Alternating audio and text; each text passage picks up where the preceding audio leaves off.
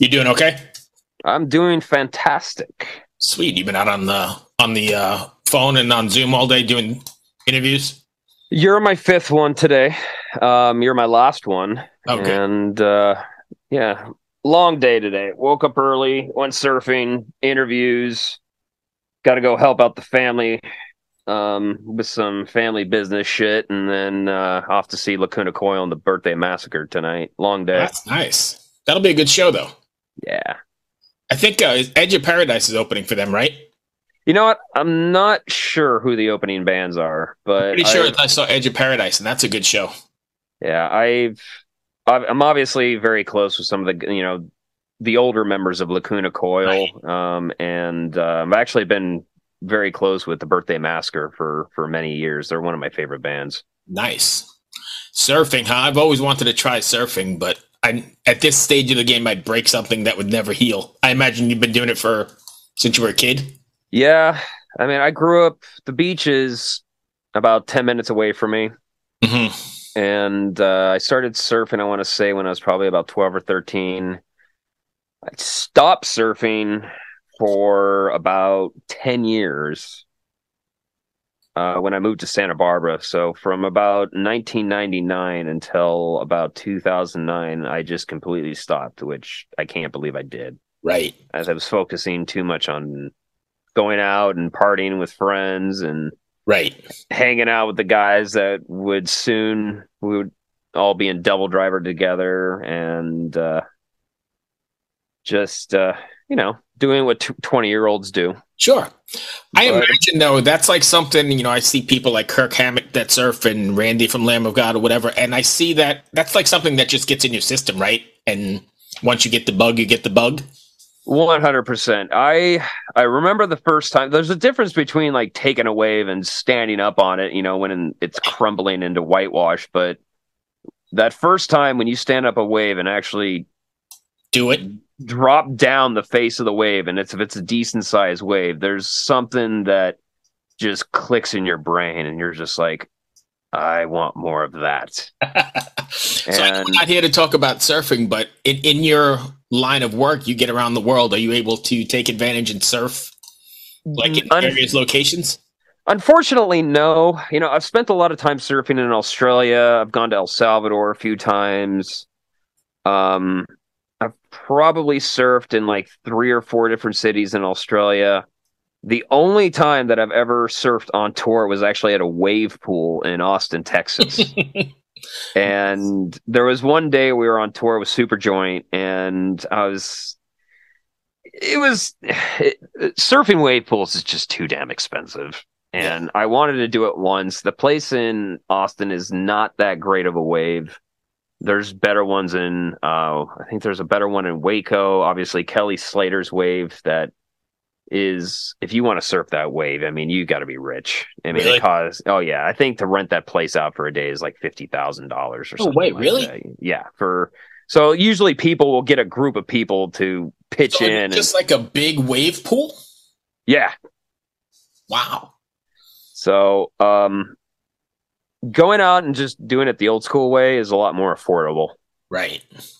But uh, yeah, I usually don't. I don't get time to surf uh, on tours. Unfortunately, I've stayed behind. Like we've gone to Australia, and then I'm like, you know what? I'm gonna make sure you book my ticket like ten days after the tour is done, so I can go hang out with my friends and go surfing for a while, and then I'll come home later, Nice. and then I don't have to pay for a plane ticket.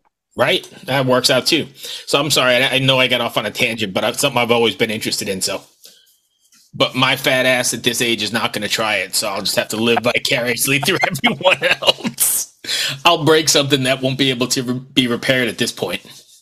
Well, that's the joy of surfing is when you fall, you hit water. That's why I don't skateboard or snowboard anymore, is because I'm too worried about breaking my hands. Right.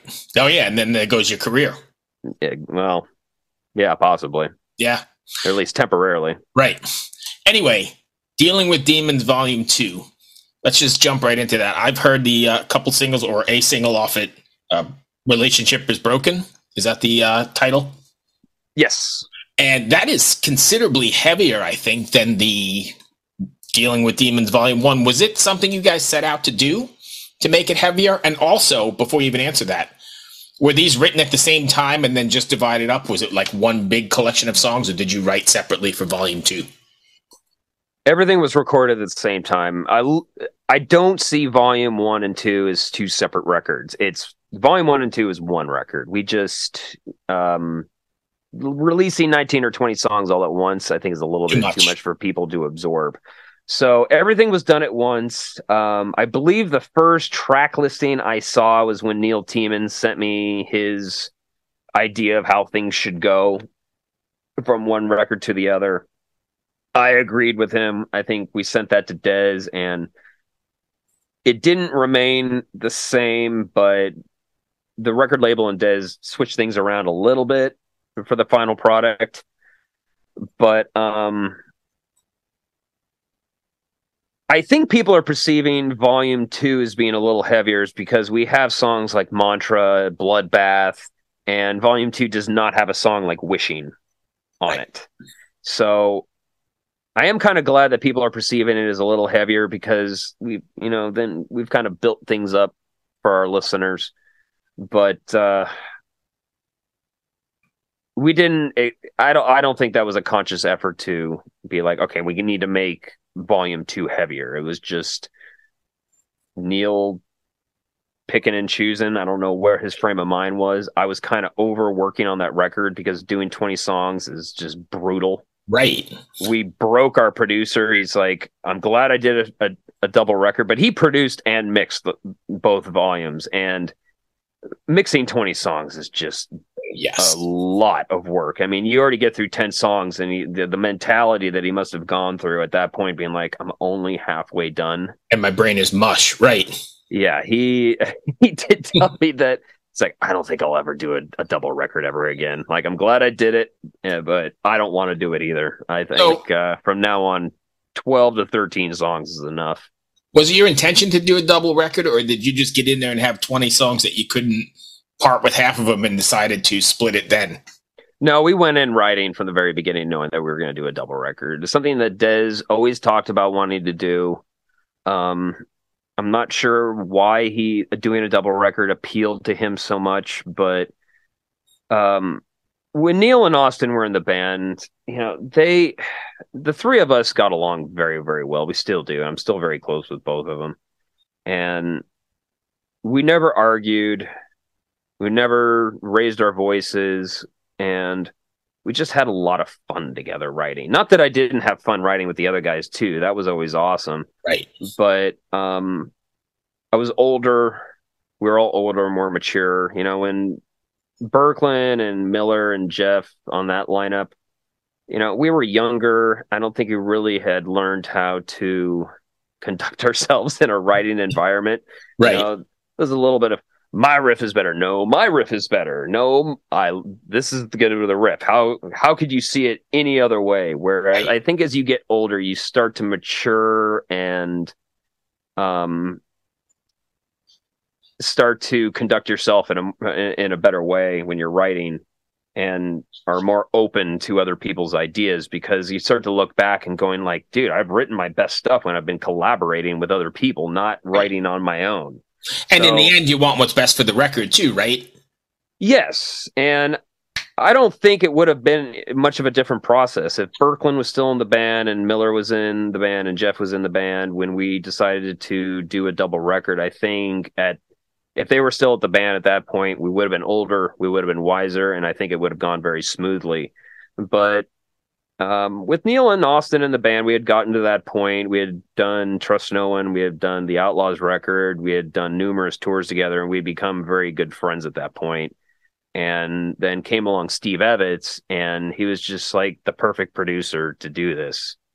Um, he, unfortunately, he for me he moved to, to Jersey. I mean, it was a good thing for him, but I'm I right. miss him because he lived about you know 30 40 minutes away from me. Oh wow but uh, um, you know, I had never really worked with Steve. I had worked with him a little bit on Outlaws, but I recorded all the guitars and bass for that in my studio because we're had we didn't really have the budget for a covers record that we did for um um uh album of originals. Mm-hmm. And uh, so I got a little taste of Steve um, on that record, and then um, I got a big taste of Steve when we started doing dealing with demons, Right, and uh, I taste. just I absolutely love working with Steve. He is he is fantastic. So the aggressiveness of these songs, as opposed to some of your other stuff, the was it written during the pandemic? Am I reading too much into it? It was not. None of it was written during the pandemic. Everything was my parts instrumentally. I was done with the record in November of 2018. Oh, way before. yeah, and then we uh, we took a break over the holidays, and Dez started working on the record vocally and was finished by February of 2019. Everything was mixed in 2019, and you know we are starting to gear up of when we are going to release it, and then COVID hit, and originally we, we hadn't really decided how we were going to release volume one and two before the pandemic hit. You know that we there was three options. We could release them both at the same time. We could release them six months apart or or possibly a year apart. That those were the three ideas that were floating around the most. And that completely got shelved when covid hit. So then it became well i'm glad we recorded a double record because we can give something to everybody now when we're on lockdown Right. and we can save the second half for when we, can actually get the band up and running again and it you know i look at it as a big blessing in disguise for the band you know because writing during the pandemic i think would have been we could have done it but there was a lot of things going on you know with with Dez getting COVID, his wife getting cancer. Right. Right. Right. He, he had some other bullshit going on. Um, you know, my I had to really kind of step in and help out my family in a lot of ways with their business and kind of put music on, on hold for a little bit. Right. But uh um so we all had other things going on and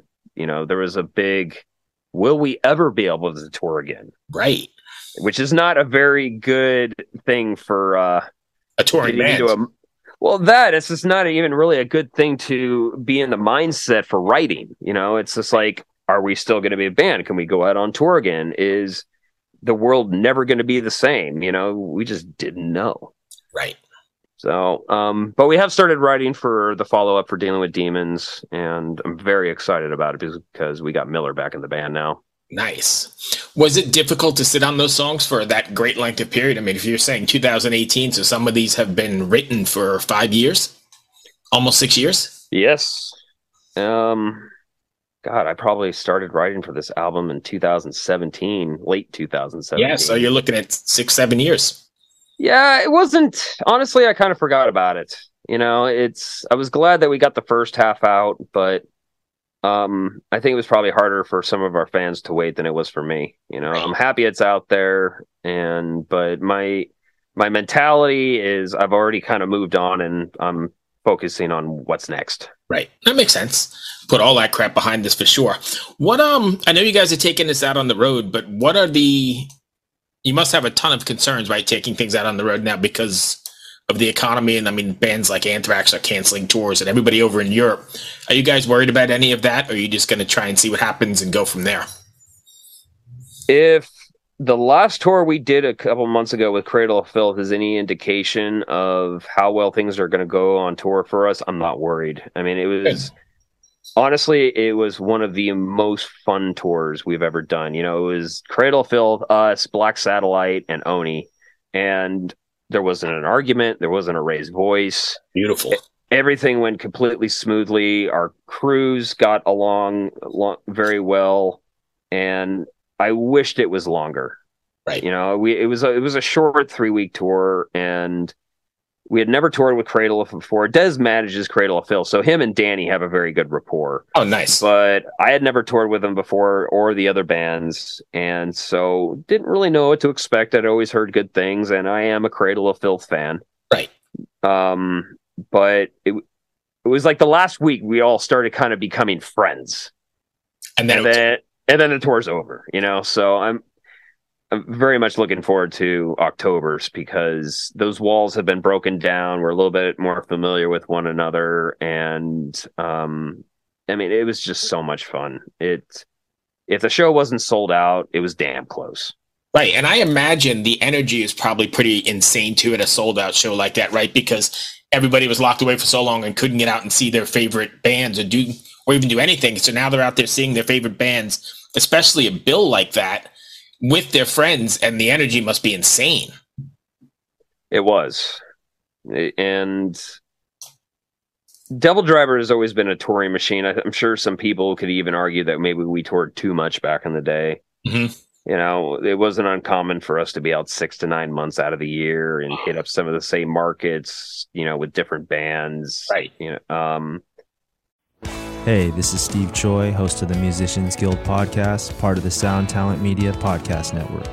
Within the four walls of the Musicians Guild, we'll be discussing the habits, idiosyncrasies, experiences, and general psychology of my friends and peers, all involved with music in various capacities. Listen and subscribe at soundtalentmedia.com. but uh, taking a big long break, um, mostly because we didn't have a choice. Right. And then finally coming back, I think uh, it made everything a little a bit more powerful in the long You- run. Do you feel renewed and reinvigorated? I feel so happy because I know now that I still enjoy touring. Right. You know, Dez and I had a conversation over the phone. You know, we had become so accustomed to our home life. You know, um, I got engaged. He, you know, he's enjoyed being with his wife and his kids. Um, and it's it's nice sleeping in your own bed every day and Yeah. able to wake up and go surfing. And I just love being in my studio. I never get sick of being in here. And you know, I, I'm kind of built for a pandemic. Right. You know, like I I can still do my two favorite things. I can still go surf and I could stay at home by myself and write music. Right. Like I, I'm good. I don't go stir crazy. I always have something that I can do.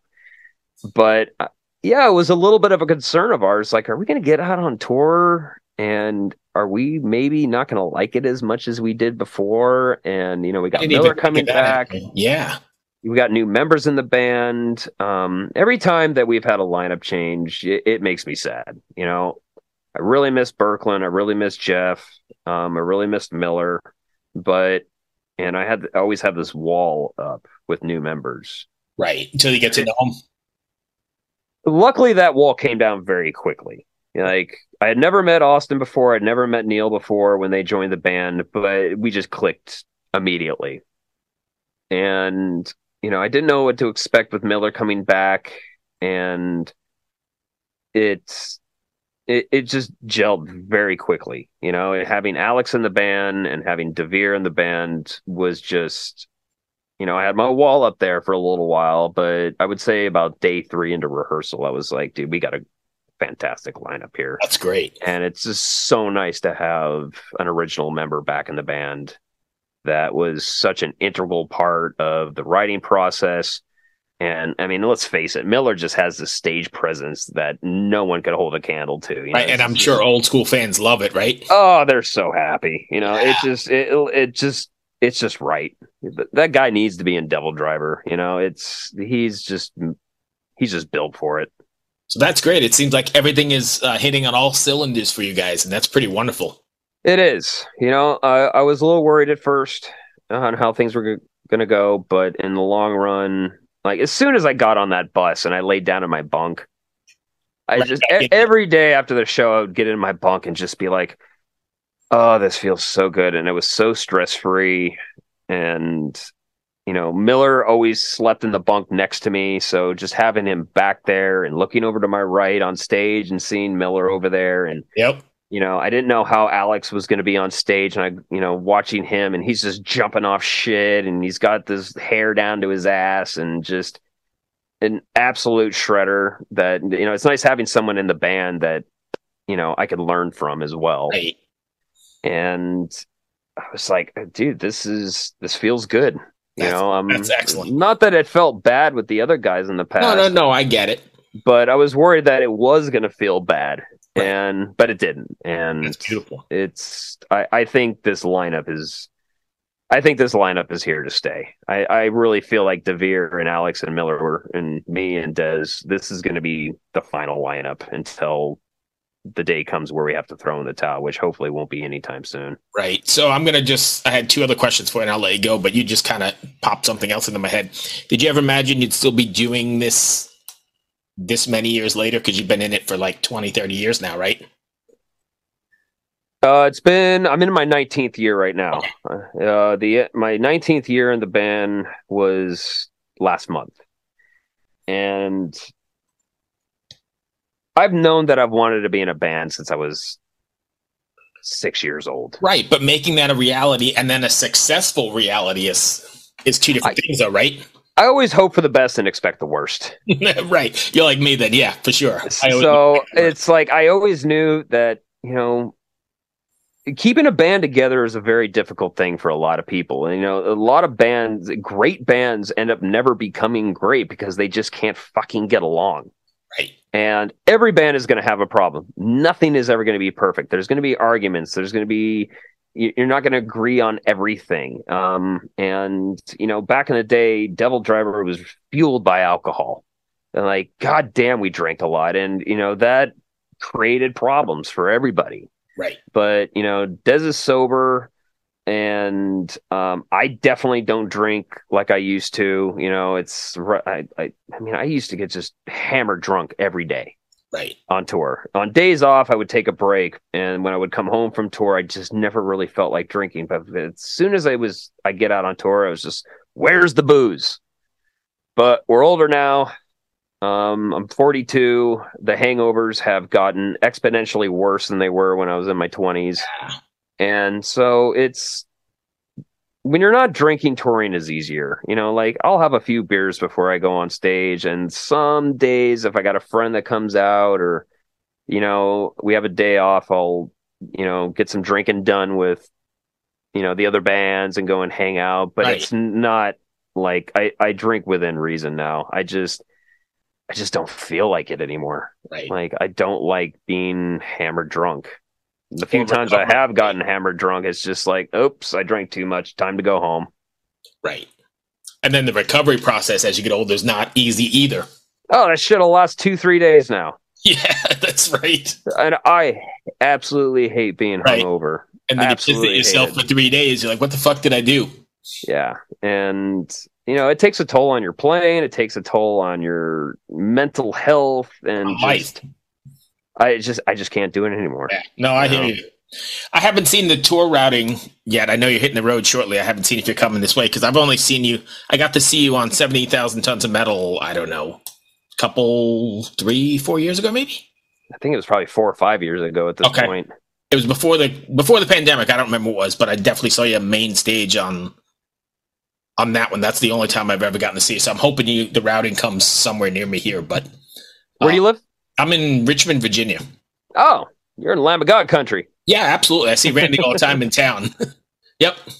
And Municipal Waste and all those guys. Yeah. Yeah. I got mistaken for Lam uh for Randy. I was in Vegas at Sick New World and I went to go see Sisters of Mercy the next day. hmm And um oh, The dreads. yeah, I think it's the dreads. And um this lady came up to me and um I don't know how it came up, but I wrote a song many, many years ago that I sold to a li- music library, and somehow it ended up on Cobra Kai. The the TV series. Yes, Oh wow, that's interesting. Uh, and I remember watching it because I used to be, you know, the show's pretty cheesy, but um, I just had to watch it because I was such a Karate Kid fan. yeah, so we did the same and- thing. Yeah, and I'm sitting there, and all of a sudden, you know, with uh, my fiance, and just I'm like, wait a minute, that song sounds familiar, and I had actually had to Shazam it because I hadn't heard the song in so long, and I was like, oh yeah, That's my song. and uh, not just mine. It was something that me, Berkland, and, and Jeff read, wrote together back in the day. But um, I don't know. Hey, I was talking to someone, and someone overheard me talking about it because we were talking about the show at a bar before the. Uh, um, I was waiting for the line to die down and to to go inside the club. And this lady comes up to me and she's like, "My son is one of the kids in Cobra Kai." And I was like, no shit. He's like, yeah, he's right out here. And then her husband was around, and her husband was all excited because he thought I was Randy from Lamb of God. and was he disappointed afterwards? He- uh, probably he probably was, but um, yeah, she she went out and introduced me to her son, and we talked about how I had a song on on one of the episodes, and I guess their um filming is on hold right now for that show because of the the writer strike, yeah. Yeah. So, but he was a cool kid, you know. It was, it was it was pretty exciting for me to meet him, and uh, so we talked for a little bit. Um, yeah, he reassured his dad that I was not Randy from Lamb of God, Right. and uh, um, went and saw Sisters of Mercy for the first time in my life. So, got Nice. to check that check that off my bucket list. I heard finally. that festival was pretty good. It was. I'm not much of a festival person. I I like playing festivals. I don't like attending them. Really? No, it's too long and it was too hot. I mean, I still had Yeah. fun. I haven't been to a festival as a spectator since uh, uh, Ozzfest 2000.